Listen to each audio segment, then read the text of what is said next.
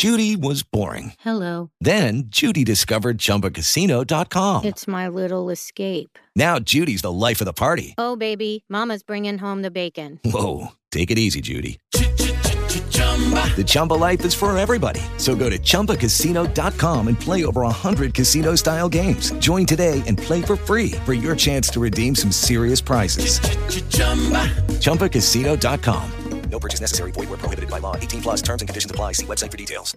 5 minuti di psichiatria ha l'obiettivo di far arrivare i più importanti argomenti della psichiatria, della psicoterapia e delle neuroscienze a tutti, sia che si tratti di persone che si dedicano professionalmente alla salute mentale, sia che si tratti di semplici appassionati o curiosi della mente umana. Se vi piacciono gli argomenti che tratto e se siete interessati ad approfondire, vi invito ad iscrivervi al mio canale YouTube, ad ascoltare il mio podcast su iTunes e a visitare il mio blog valeriorosso.com. Nel corso del tempo e nelle diverse civiltà, le interpretazioni e l'atteggiamento delle persone nei confronti della follia hanno subito notevoli cambiamenti.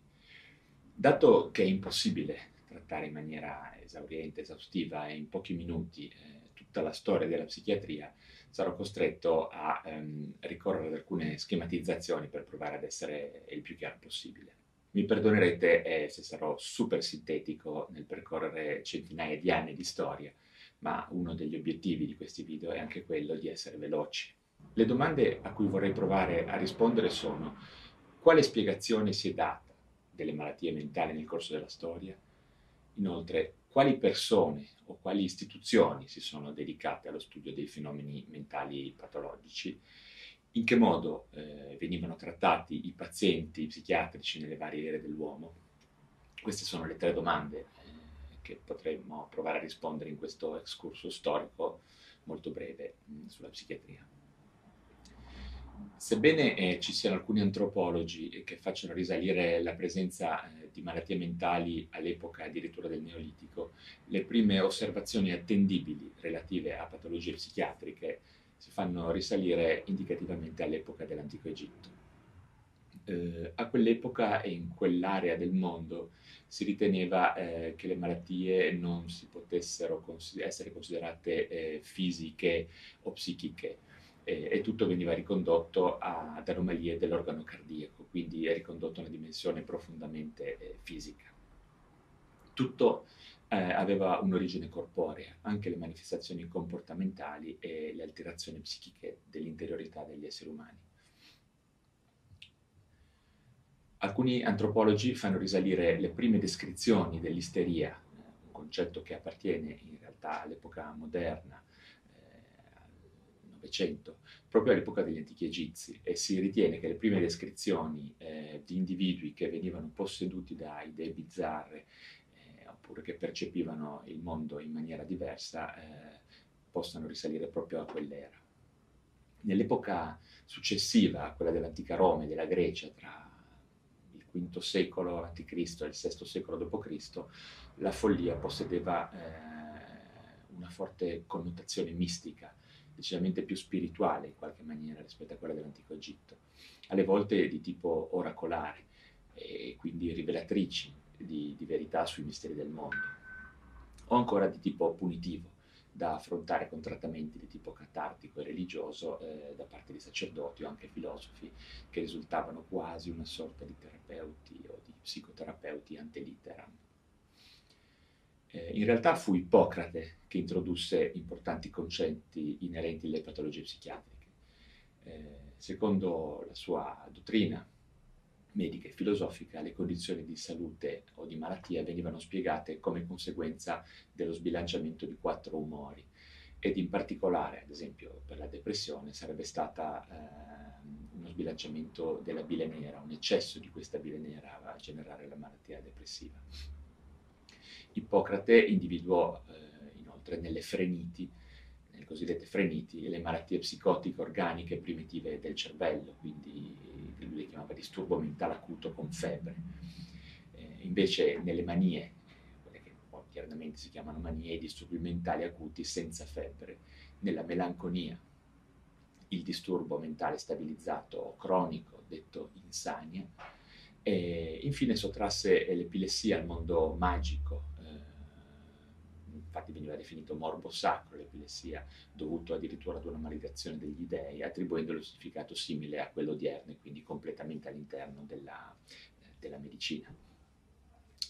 Per quanto concerne i sintomi somatici eh, senza danno fisico, eh, sempre Ippocrate eh, ad essi per la prima volta venne dato il nome di isteria, dal termine greco indicante l'utero. Eh, si riteneva che quest'organo, l'utero femminile, migrasse all'interno del corpo entrando in contatto con altri organi che così influenzati eh, potevano fare male o dare disturbi. Eh, l'isteria fu vista per la prima volta come il frutto anche di un'insoddisfazione erotica, eh, come poi sostanzialmente avvenne secoli dopo con l'interpretazione fornita eh, dalla scuola psicoanalitica di Sigmund Freud. Eh, saltando ancora in avanti, nel periodo tra il Medioevo e l'età moderna, eh, l'interpretazione prevalente delle malattie mentali eh, cambiò nuovamente in maniera molto drastica si parlava di possessioni da parte di spiriti malvagi o addirittura del diavolo, di debolezza morale, di punizione, di castigo divino. Eh, in questa epoca che spesso è definita oscura, anche se non è esattamente così, d'altra parte eh, fu il periodo in cui le donne venivano... Eh, eh le donne affette da malattie mentali venivano accusate di stregoneria condotte sul rogo Fu proprio nel Medioevo e nei secoli subito dopo che si iniziò ad affrontare su grande scala anche la gestione dei disturbi mentali che eh, in assenza completa di terapie efficaci eh, venivano eh, i pazienti affetti da malattie mentali venivano respinti via dai primi grandi agglomerati umani in maniera sicuramente molto barbara. È vero che i malati mentali che disturbavano, aggredivano o inquietavano eh, le persone venivano portati fuori dai limiti della città e segregati nei boschi. Eh, questi accadimenti hanno dato origine a molti miti e leggende che ancora oggi rimangono in luoghi isolati e misteriosi, come ad esempio quella delle streghe, degli elfi, eh, dei mostri e altri personaggi o eventi mitologici. Eh, facendo un altro grosso salto in avanti, eh, direi si può passare all'illuminismo dove Foucault arrivò a sostenere che la psichiatria nacque in qualche maniera come una forma repressiva eh, della nascente classe borghese, della borghesia. Fu proprio durante l'illuminismo che Philippe Pinel eh, però liberò il paziente psichiatrico dalla sua concezione di, eh, di reietto, eh, di estraneo, di alieno, facendolo divenire un vero e proprio malato, quindi portandolo all'interno della medicina. Viene spesso detto che Pinel spezzò le catene degli alienati eh, con le sue teorie sicuramente innovative per l'epoca. Possiamo dire infatti che con Pinel nasce la, ehm, la psichiatria eh, vera e propria come branca della medicina, eh, sebbene già Ippocrate provò a fare questo, forse solamente in questo periodo la psichiatria diventa effettivamente eh, una specialità medica a tutti gli effetti. In maniera simile, eh, spostandoci dalla Francia all'Italia, eh, Vincenzo Chiaruggi in Toscana creò nell'ospedale di Bonifazio a Firenze uno dei primi veri e propri reparti di psichiatria e nel 1793 eh, stampò il suo trattato della pazzia in genere e in specie, eh, che rappresenta la prima opera medico-scientifica sul tema della categorizzazione della malattia mentale, una sorta di primo manuale di psichiatria dell'epoca. Le radici degli odierni sistemi di cura ehm, affondano eh, sicuramente nel XVIII secolo, quando furono concepiti i primi asili per gli alienati, quelli che venivano chiamati asili per gli alienati. Eh, da queste strutture deriveranno poi in seguito i manicomi eh, o gli ospedali psichiatrici, che anche in Italia sono stati rifugio e, possiamo dire, anche prigione, eh, purtroppo, per i malati durante gran parte del XX secolo. In tali ambienti eh, l'elevata concentrazione di pazienti favoriva l'osservazione e la classificazione delle malattie da parte degli psichiatri, o definite all'epoca anche alienisti, e quindi nonostante la barbarie eh, di, questi, di, questi, luoghi si riuscì comunque ad andare avanti nella teorizzazione della, della malattia mentale come parte, facente parte della medicina le grandi strutture di contenimento dei malati mentali avevano la loro ragione di essere in parte quindi nello studio dei fenomeni mentali patologici e in parte anche nella necessità, eh, in maniera non poi così diversa da quello che accadeva nel Medioevo, eh, quindi di buttare le persone affette da malattie mentali fuori dalla città, di contenere le intemperanze, le bizzarrie dei pazienti, isolandoli dalle altre persone.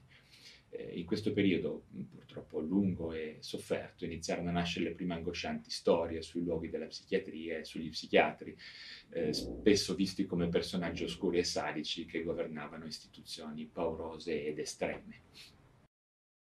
Nel corso del 1800 eh, avvennero grandi cambiamenti in psichiatria, perlomeno sul piano teorico, ma in seguito anche con grosse ripercussioni sul piano pratico, con i lavori di Emil Krepelin e di Eugene Bleuler. Krepelin, eh, importantissimo psichiatra tedesco, eh, si può dire che compilò la prima classificazione eh, unanimamente condivisa dei disturbi mentali e formulò le categorie diagnostiche della psicosi manico-depressiva, eh, oggi chiamata disturbo bipolare, e della demenza precox, ehm, oggi chiamata schizofrenia. Il lavoro di Krepelin ha eh, evidenziato l'importanza dell'origine biologica di questi disturbi e la necessità di utilizzare strumenti di ricerca e di misurazione precisi oltre a metodi di cura che tenessero conto, eh, possiamo dire, della dignità della persona. A lui si deve il merito di avere ulteriormente unito la psichiatria alla medicina, eh, diminuendo lo stigma eh, nei confronti del malato mentale. Eh, Eugene Bleuler invece fu uno psichiatra svizzero eh, che contribuì ulteriormente ad affinare i concetti teorici che hanno poi fondato la psichiatria moderna. In particolare il concetto di schizofrenia assunse i connotati moderni le sindromi schizofreniche sono caratterizzate, appunto, secondo Bleuler, eh, dai tre processi eh, patologici della dissociazione, del delirio paranoide e dell'autismo. Termine è quest'ultimo da lui coniato per i pazienti schizofrenici ed in seguito esteso anche alla specifica malattia evolutiva. Fino all'Ottocento eh, la malattia mentale era considerata sostanzialmente inguaribile e progressiva. Questo ehm, giustificava l'isolamento dei pazienti eh, per la salvaguardia delle persone ehm, civili del cosiddetto pubblico decoro. Gli strumenti terapeutici in molte istituzioni medico-docentesche erano spesso assurdi ed inumani, eh, docce ghiacciate, diete sbilanciate, isolamento, contenzione fisica estrema e molte altre pratiche prive di senso per la moderna psichiatria la situazione era destinata, eh, per fortuna, a migliorare notevolmente nel corso del Novecento grazie all'introduzione di varie forme di psicoterapia e alla scoperta degli psicofarmaci. Un primo grande passo in avanti eh, dell'era moderna fu il pensiero di Sigmund Freud, il cui immenso messaggio scientifico eh, ed umano criticava profondamente l'incurabilità della malattia mentale. Freud, basandosi sugli studi da lui effettuati insieme a Jean-Martin Charcot e Joseph Breuer e sulle nuove idee riguardanti l'inconscio, elaborò, eh, possiamo dire, il primo modello completo sulle malattie mentali e un approccio psicoterapeutico per il loro trattamento, definito eh, poi psicanalisi. Eh, il suo pensiero, quello di Freud, fu talmente importante e fondamentale che rimase eh, il modello predominante eh, utilizzato da tutta la classe medica per la sua professione per il trattamento di disturbi mentali fino eh, ad almeno la metà del XX secolo quando lo sviluppo della terapia elettroconvulsivante, introdotta negli anni 30, il cosiddetto elettroshock, e le cure basate sui farmaci, ehm, riportarono la, pia- la, pratica della psichiatria verso un approccio più eh, scientifico, più meccanicistico in qualche maniera. Eh, prima di arrivare all'epoca moderna eh, della psichiatria, eh, quella nella quale avviene la scoperta degli psicofarmaci, eh, bisogna, eh, a mio parere, soffermarsi un secondo sul ruolo scellerato che a metà del Novecento venne attribuito alla psichiatria. Importante ricordarselo perché la psichiatria è a rischio di essere utilizzata in maniera anomala e inumana. Nella Germania nazista e poi nell'Unione Sovietica le conoscenze di psichiatria furono strumentali all'eliminazione di oppositori politici e anche eh, all'attuazione di politiche eugenetiche in Germania esistevano commissioni formate da psichiatri e medici incaricati di selezionare i malati fisici e mentali che dovevano poi subire l'eutanasia. Eh, nel, nell'Unione Sovietica la dissidenza politica poteva essere addirittura diagnosticata come una malattia mentale, come un'alienazione e l'oppositore veniva in questa maniera allontanato dal posto di lavoro e spesso rinchiuso in ospedali psichiatrici che erano sorte di carceri per tutti coloro che non la pensavano come il mainstream del governo voleva. Ecco.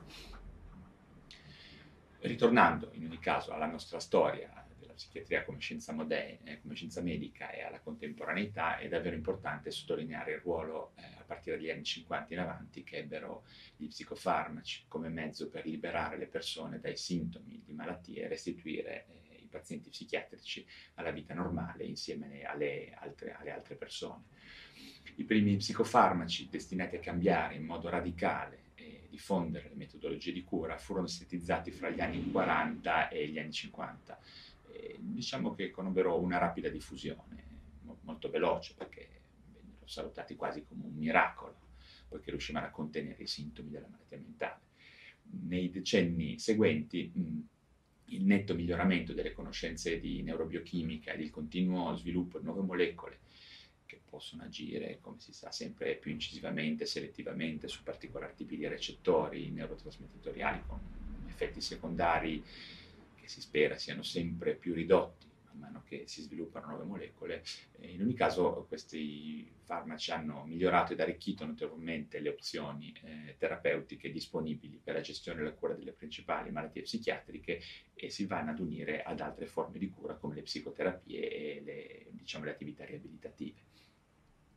Dal secondo dopoguerra i sostanziali progressi nella ricerca delle scienze eh, del comportamento hanno dato origine in effetti a forme di psicoterapie che sono dimostrate molto efficaci eh, in prove controllate nel ridurre o eliminare molte condizioni ehm, psicopatologiche, eh, specie con il supporto della terapia farmacologica. Diciamo che il trattamento psichiatrico è diventato ehm, combinato o integrato, come si dice modernamente il panorama delle psicoterapie oggi disponibili eh, in effetti è molto vasto e complesso eh, e fa capo a scuole di diverso orientamento che alle volte sono anche in conflitto tra loro, ma eh, tutto questo ha notevolmente eh, ampliato la possibilità di scelta dei pazienti e di trattamento dei disturbi psichiatrici. Un altro importante evento che vale la pena eh, ricordare della psichiatria moderna è stato lo sviluppo da parte dell'APA, dell'American Psychiatric Association, del suo Diagnostic and Statistical Manual, il DSM, dei disturbi mentali, eh, che al momento attuale eh, rappresenta eh, la più diffusa tipologia di categorizzazione nosografica delle patologie psichiatriche eh, caratterizzato, eh, secondo i suoi sostenitori, ma tale posizione è stata anche spesso criticata, da criteri di universalismo e di ateoricità, quindi di obiettività.